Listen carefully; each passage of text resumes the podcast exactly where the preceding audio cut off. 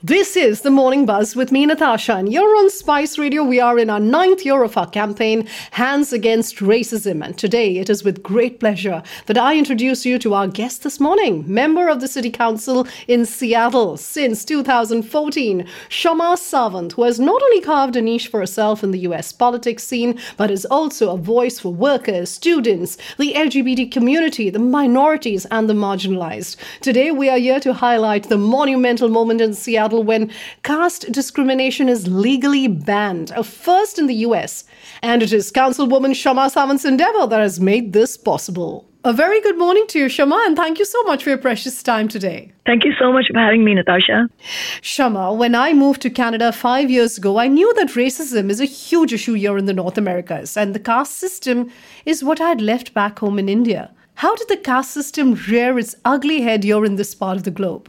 You're you're right, Natasha. A lot of uh, people, especially oppressed caste workers who moved from South Asia, I think thought that they were leaving the horrors of the caste system behind. And certainly, the way the caste discrimination phenomenon plays out in not only the United States but North America and globally outside South Asia does not take all the horrific forms that it comes in and manifests itself in in South Asia. But data is now showing that caste discrimination is very real in the United States. It is becoming more and more pervasive. And the reason it's happening is because as the concentrations of South Asian immigrant worker population has increased, you're seeing some of those same dynamics play out. And in fact, I would say as a socialist, I would say fundamentally what it shows is the in uh, sort of the never-ending capacity of the capitalist system to nourish various forms of inequality. And so data are showing, for example, predominantly in the tech sector, because I think the workers there are feeling more emboldened to speak up openly because, you know, many of the oppressed caste workers might feel uh, justifiably fear retaliation.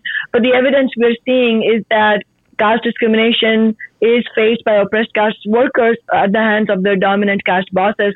And uh, it's across the spectrum. For example, Facebook, Microsoft, Amazon, Cisco, IBM, Google, all of these big corporations, workers are saying that they're facing this. You mentioned workers. Now, when we talk about immigration, we have uh, South Asians who move to this part of the world. One is for work and one is to study, and of course, eventually to settle down here. So, does this discrimination happen in universities as well? It is actually become pervasive in universities as well. I'm so, I'm so glad you're asking because actually, before we won this historic ordinance in Seattle, making Seattle the first juris- jurisdiction of any level outside South Asia to have won a ban on caste discrimination, there were university campuses that saw struggles led by students and faculty and oppressed caste led organizations that brought about a ban on those local campuses. So these are not as um, significant as obviously as a, an entire city banning it, but these are actually the first steps that were taken and are very important to recognize. So, for example, Brandeis University, Colby College, the universities like these have already seen struggles that succeeded in changing uh, or at least you know making a policy change on the campuses. Obviously the struggle has to continue. Just by changing a policy it doesn't mean that change happens overnight but these are important steps forward. And one of the most prominent i should mention is the California State University or Cal State, which is a university system of 23 campuses in the state. And is also significant because it's the largest four year public university system in the United States. And there, there was a significant struggle against the caste based discrimination that students and faculty and staff also observe. And that's why these are very significant victories. And talking about the workforce back again, in Washington, there are more than 167,000 South Asian, and it looks like the tech and hospitality sector are seeing the most caste based discrimination. Now, is this a question that I would like to ask you? And is it safe enough to ask you? Would the rampant layoffs that are happening currently all around the globe, and especially in the US, have any connection with caste based discrimination? I don't know that the connect the layoffs themselves are connected with the caste discrimination that we are seeing throughout the tech sector, but I think your question is nonetheless really relevant because we also see throughout history that the struggle against discrimination and oppression is the strongest when we unite the working class as a whole you know so even so for example the black lives matter movement became the la- largest street protest movement in US history because it was a multiracial working class movement where people of all races marched together because whether we are personally black or not, we desire to live in a society free of racism. And similarly, the struggle against caste oppression is the strongest when we unite working people on various issues together. So, for example, this law that we won, we would not have won had we not had strong unity across religion, you know, Hindu, Sikh, Muslim, dominant caste Hindus, all of them joining with oppressed caste led organizations and also having unions. You know, for example, the Al- Alphabet Workers Union, the union that represents Google workers, supported our ordinance. So similarly, I think going forward, especially in the coming months, we will need to build a united movement to fight for the many, many, you know, thousands, tens of thousands of workers who are starting to get laid off alongside the struggle against discrimination. And I should also mention, it is not only that we're fighting against caste-based discrimination. Uh, many Muslim tech workers have told my office and me that they are also facing systematic discrimination. And so we're going to need to unite these fights together. Now, as a crusader against the caste system, Baba Sahib Ambedkar said, caste is a notion, it is a state of mind. Now, back in India, we are still battling atrocities in the name of caste, and modern India still seems to be holding on to the privileges or that sense of pride that a surname brings or a caste brings. Now, this sense of entitlement is definitely what we have exported to this side of the world. And you received a lot of backlash from certain groups here as well in your endeavor to, you know, get this caste discrimination banned. Yes, in fact, we were not surprised. We knew going in that there would be strenuous opposition, but not from progressives. The main opposition that we faced was from, I would say, far right Hindutva based organizations like the Hindu American Foundation and the Coalition of Hindus of North America, who, if you look in their, uh, at their websites, it's not only that they oppose this progressive ordinance against caste discrimination, their entire agenda is a right wing agenda and is actually very dangerously very aligned with the agenda, far right agenda of the Indian Prime Minister Narendra Modi and the Bharatiya Janata Party. And in fact, with their ideological backbone organization, the Rashtriya Swayam Sevak Sangh. So these are very dangerous Hindu fundamentalist ideas.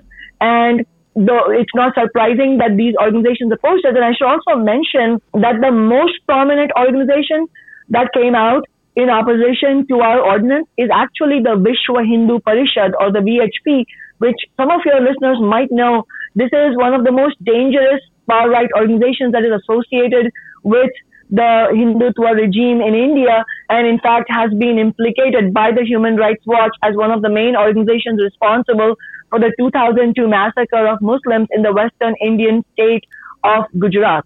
And, and, and actually, I should also mention that we would not have won this ordinance had we not mounted a successful opposition against these right wing Hindu elements. But also, we had to overcome the opposition of the democratic establishment in our city, which, while itself not the same. I mean, they're not the same as far right organizations or the Republican Party.